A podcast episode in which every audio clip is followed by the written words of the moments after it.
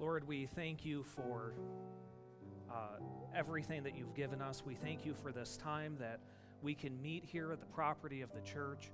Uh, and Lord, we thank you that you have enabled us to, uh, to have a service like this.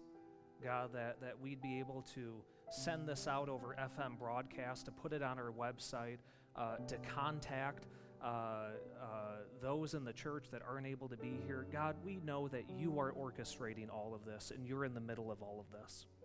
Thank you, God. Lord, we pray that as we move into this time of opening your word, that you would speak to us. God, that, that you would be here, that we would have our hearts open to hear you and have our eyes open to see you. We pray all this in your name. Amen. Before I read scripture, I just want to say I am excited to do this live. You don't know how hard it is to preach to a phone. it is, you push record, and then you start to go, and you think, should I start over? And so then there's an awkward pause, and you start over, and then so you try it again. And even our secretary, Randy, when I told her how hard it is, she printed pictures of you guys. And she said she tried to put them, put you where you usually sit. And it sort of worked, but everybody's eyes were open. They weren't sleeping. So this is, this is better. I'm, I'm glad to be doing this uh, here live today. Uh, if you want to follow along, I'm going to be preaching out of the book of Ezekiel, Ezekiel chapter 11, verses 14 through 25. Ezekiel 11, 14 through 25. Then the word of the Lord came to me, saying, Son of man, your brothers, your relatives, your fellow exiles, and the whole house of Israel, all of them are those to whom the inhabitants of Jerusalem have said, Go far from the Lord, this land has been given to us as a possession. Therefore say, Thus says the Lord God, Though I had removed them far away from the nations, and though I have scattered them among the countries, yet I was a sanctuary for them a little while in the countries where they had gone. Therefore say, Thus says the Lord God, I will gather you from the people and assemble you out of the countries among which you have been scattered, and I will give you the land of Israel. When they come there, they will remove all of its detestable things and all of its abominations from it and I will give them one heart and put a new spirit within them. And I will take the heart of stone out of their flesh and give them a heart of flesh, that they may walk in my statutes and keep my ordinances and do them. Then they will be my people, and I shall be their God. But as for those whose hearts go after the detestable things and abominations, I will bring their conduct down on their heads, declares the Lord God. Then the cherubim lifted up their wings with the wheels beside them and the glory of God, of the God of Israel, hovered over them. The glory of the Lord went up from the midst of the city and stood over, over the mountain which is east of the city.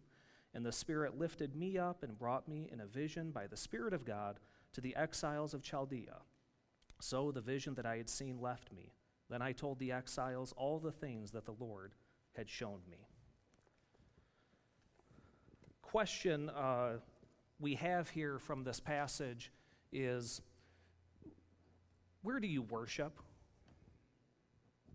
Not, not, not you personally, because we can worship wherever we want, but maybe a better question that this passage poses is where is the proper place for worship? Where, where is, if somebody said, where is the proper place to worship God, what location would you give them? I want you to think about that, because this is a question that I think Ezekiel is asking not just in chapter 11, but from the outset of the book of Ezekiel. He has this in the back of his mind because the book of Ezekiel is about God removing his people from the proper place of worship. You see, for the Israelites, the proper place of worship was the temple. You, you could go to other places to read the law, you could go to other places to maybe commune with God, but if you truly wanted to worship, if you wanted to have your sins forgiven, if you wanted to give a sacrifice to God, you went to the temple. And, and more importantly than just you going to the temple, the temple had a set of employees called priests. And they were there to make sure that if you came in to worship God, you were doing it properly.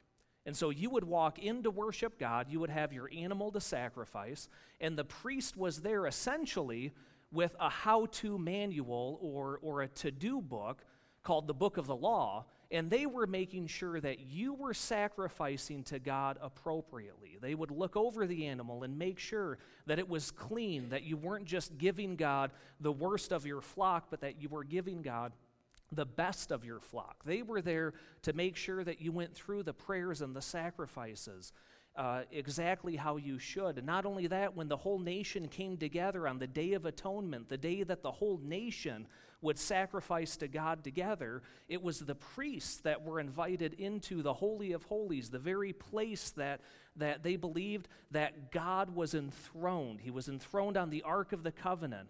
And so you would go in through one big room and a little bit smaller of a room to an even smaller room, and you would go in there to meet with God on behalf of the nation.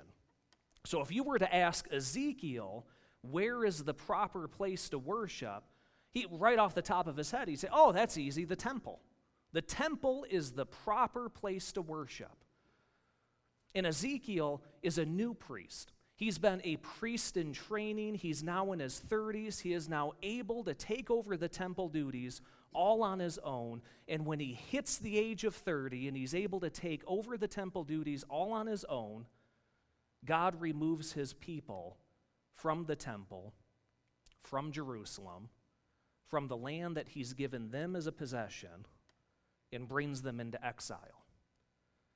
So, so, to give you an idea of, of what kind of problem Ezekiel is grappling with, uh, imagine that you are training to be a doctor and you're going to be a surgeon, and you spend years and years training to be a surgeon, where's the proper place to do surgery?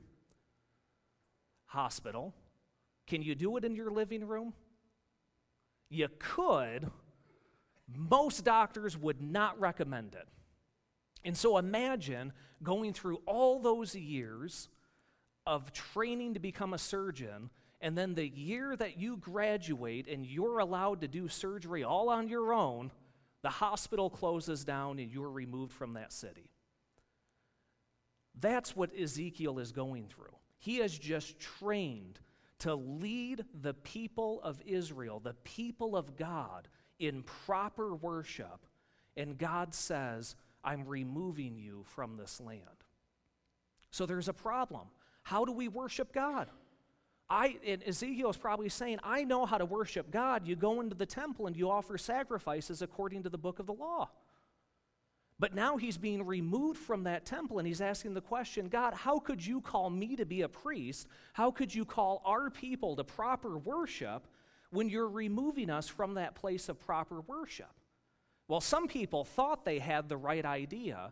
The ones that weren't going into exile, that stayed in the city of Jerusalem to fight the Babylonians and, and to keep the land for themselves, they had it in their minds well, if God is removing them from the proper place of worship, it must be that He doesn't want them to worship Him. He wants us to stay here on the land and worship Him. And they even had a phrase that, that you read earlier in chapter 11. They say that this city is like a big cauldron or a big pot of stew, and we're like the meat and we're going to be protected from all the flames and the fire that's around that big pot, that big cauldron. And the exiles, they're like the meat that's falling over the side, falling into the fire. God doesn't want them. God doesn't care about them. He's removing them because He doesn't care about their worship. We're going to stay here and we're going to have proper worship with God. He's given this land to us as an inheritance. And God immediately slows down that thought process and lets Ezekiel know those are not my people. The, they, and he says, You think you're a pot, or you think you're meat in a cauldron or meat in a pot. Uh uh-uh, uh I ain't saving you. I'm saving these people. And what he gives to Ezekiel, Ezekiel are three promises as they are being driven out of the land by the Babylonians. The first promise to Ezekiel is he says to them, these exiles, the ones that I am taking out of the city, that I'm taking out of their land, away from the temple, those are your true relatives. Those are your true brothers. Now, think about this concept with Ezekiel really quick. Ezekiel is a priest, which means he is a priest through the line of Levi and Aaron. His family is the priesthood. And what God is telling him is all of those priests that are staying behind in the temple that think they're safe, that's not your family. Your family is actually the ones that I am removing.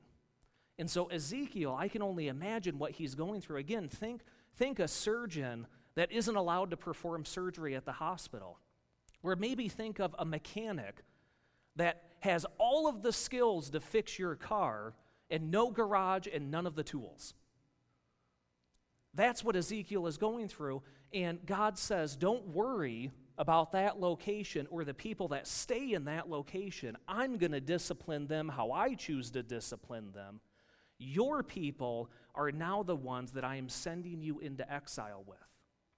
And think for a moment, too, the view that everybody else has on those exiles. I mean, Ezekiel's being told by the people of the city that, that the exiles are the evil ones. The exiles are the ones that nobody cares about, God doesn't care about. And God is telling Ezekiel it's the other way around. So now Ezekiel is actually having to fight this whole culture that says because they're not worshiping in the proper place of worship, they must not be God's people. And God says to Ezekiel, ah, actually, it's the other way around, and I need you to tell them that. I need you to go and tell the exiles that even though I'm removing them, it's actually to save their lives, and they're the remnant that I'm going to bring back to this land. Oh, and by the way, I also need you to tell the ones that are in Jerusalem that think they're safe, I need you to let them know that they're not safe.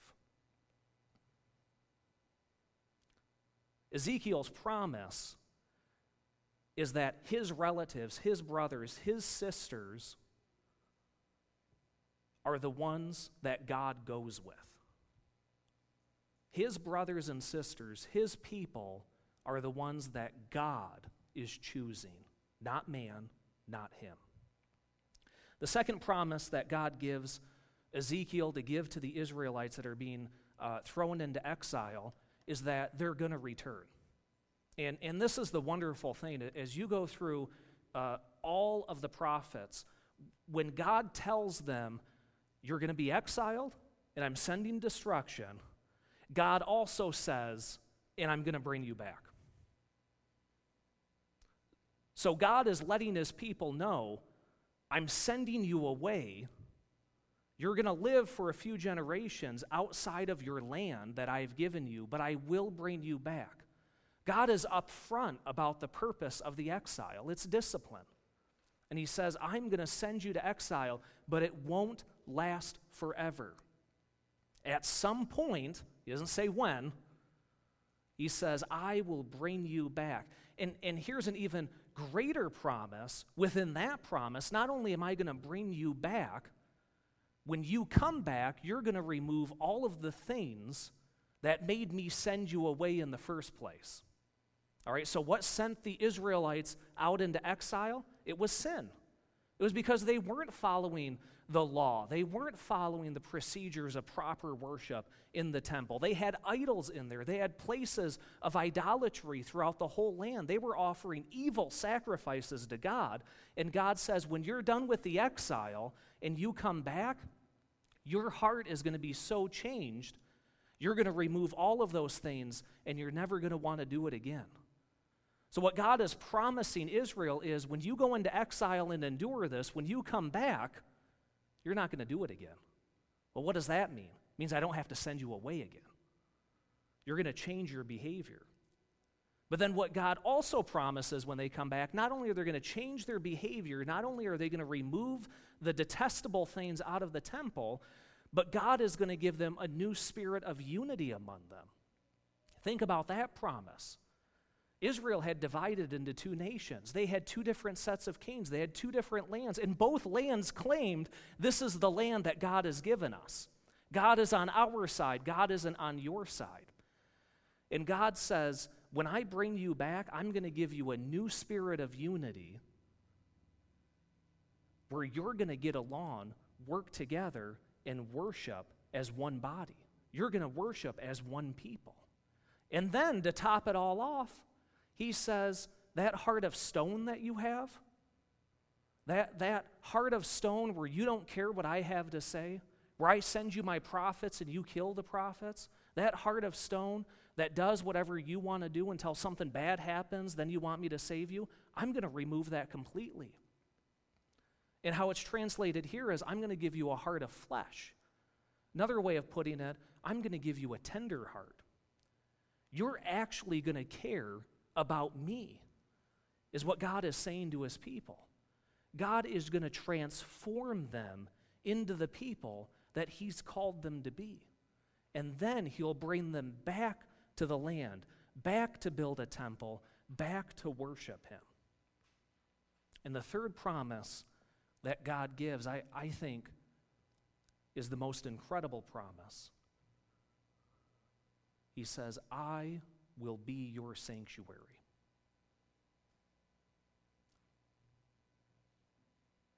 I'm not sure. So you can look it up, and if you need to correct me, I'm okay with that. But I think this is one of the only times where God refers to himself as a location. The Israelites have such a concept that worshiping God requires one location in a fixed position. And so Ezekiel doesn't know how to handle his priestly duties when he says, You're going to exile us. I don't have a temple to sacrifice in. How are we going to worship you? And God says, Don't worry about the location. I am your location. I am your sanctuary. Wherever you go, I am going to go. I will be there before you even arrive. Don't worry about the temple building that is right here. Worry about where I'm at. And the vision that Ezekiel is given at the uh, outset of his prophetic ministry is this vision of the temple throne being hoisted up by, by angels and wheels being attached to the bottom of them. It's, it's, I'm not going to lie, it's kind of a goofy image. But the image is essentially that the angels are lifting up the throne, putting wheels on the throne, and God sits on his throne and says, We're going to go that way. And the angelic beings move God in that direction. Why is this important? Well, first of all, God isn't leaving his throne to be with his people. When God stays with his people, he's still God of the universe. He's still King of kings and Lord of lords. He's still the creator of everything. He is still their God. His authority is going with him, thus, it's going to go with them. So, even though they're going to be in another country, scattered abroad, God is going to be among each of them as if though the temple building is right in their backyard. And what's also important is if, it, if, if the throne goes that way with his people, it's going to come back this way when his people return. God is trying to let his people know that the location doesn't matter, that worship is wherever God calls them to be. And I'll be the first to admit, we have a tendency to take this for granted. You know, we have 2,000 years of Christian history and theology to help us understand what it means to be the church outside of this building. Ancient Israel didn't have that understanding. There's a reason when you read through the book of Genesis, when something good happens, what do they do? They get a pile of stones and they build an altar. They set an altar up so that something can be sacrificed there because the mindset is if God met me in this location, I need to preserve it because He's going to meet me in this location again. And then, and then when they leave uh, uh, Egypt during the Exodus, what do they make? They make a tent of meeting. They make sure that there's a fixed location that can be built wherever they go, that God can come down and meet with his people. And then when they get into the land, God says, I need something besides a tent. Let's build a temple. And so Solomon builds the temple. That's a fixed location. For Israel, The mindset is if you want to meet with God, He's got to give you a location to meet with Him. And God says, You guys had it wrong all along. I go where I want to go. I'll meet you when I want to meet you. And if I send you in that direction, my throne has wheels and I'll get there before you. I am your sanctuary. So, where do we go from here? Well, first of all, we need to address the issue of difficulty. Because the Israelites are going through exile. They are being forcibly removed from their homes and sent to other countries to live among other people. And God has proclaimed to them that it won't last forever, and He's going with them. If you're going through times of difficulty, you need to know that God hasn't abandoned you. We need that reminder sometimes. And maybe not just for our personal life, maybe we need that reminder to remind somebody else. That times of difficulty doesn't mean that God has booted you out of his family, and once you've learned your lesson, then you can come back and then you can play nice with everybody. Times of difficulty, you might need to ask the question okay, God, what are you trying to teach me in this moment? What are you trying to get me to learn? What are you trying to change in my life? But understand that God is there with you while you're going through that time of difficulty. His throne has wheels, He's with you in those times of trouble. And then on top of it, it's not going to last forever. This is a promise that He gives His people, it's a promise that He gives us. Time of difficulty, times of tribulation, times of turmoil are fleeting when you compare it to the time of eternity that we're going to have with God. What does Paul say? Our present suffering is not worth comparing to that which is waiting for us in heaven. So, your time of difficulty is not going to last forever, and God is with you through it. Second of all, and we've sort of touched on this, God is not a fixed location. Now, I was wondering if I wanted to address this because I am absolutely sick of hearing the words coronavirus, COVID 19, new normal, okay? Mask, all of it, social distancing. I'll stop saying them. But you know, in these last two months, we've had to experience what it means to be booted out, out of our place of worship. I think if you would have asked us three months ago, where's the proper place of worship, we probably would have said, you can worship God anywhere. God is with you wherever you go. But then we think, man, I can't wait for Sunday. Can't wait to get into that church building. And I see it in the lobby, I see it in the parking lot. I hear it when, when we call people to see how they're doing, if they're not able to come, and, and we ask how the service was. I hear the excitement. But these last two months, we've had to do it from home. And in fact, some of us still do have to do it from home. And you know what I've learned in that time? God's throne has wheels. Now, I will say, I kind of like waking up, staying in my pajamas, and listening to the message. I like having a cup of coffee in my living room. That's nice, but we did something six weeks ago that I've never done, and it was incredible. We had communion, but not together, but together. Does that make sense? It doesn't make sense to me. We somehow all partook in communion at the same time together, yet we weren't in the same room. That's an example of God going with his people and being with his people, and that's an example of God not being in a fixed location. God goes with us wherever he sends us. But what else is that God is not in a fixed moment.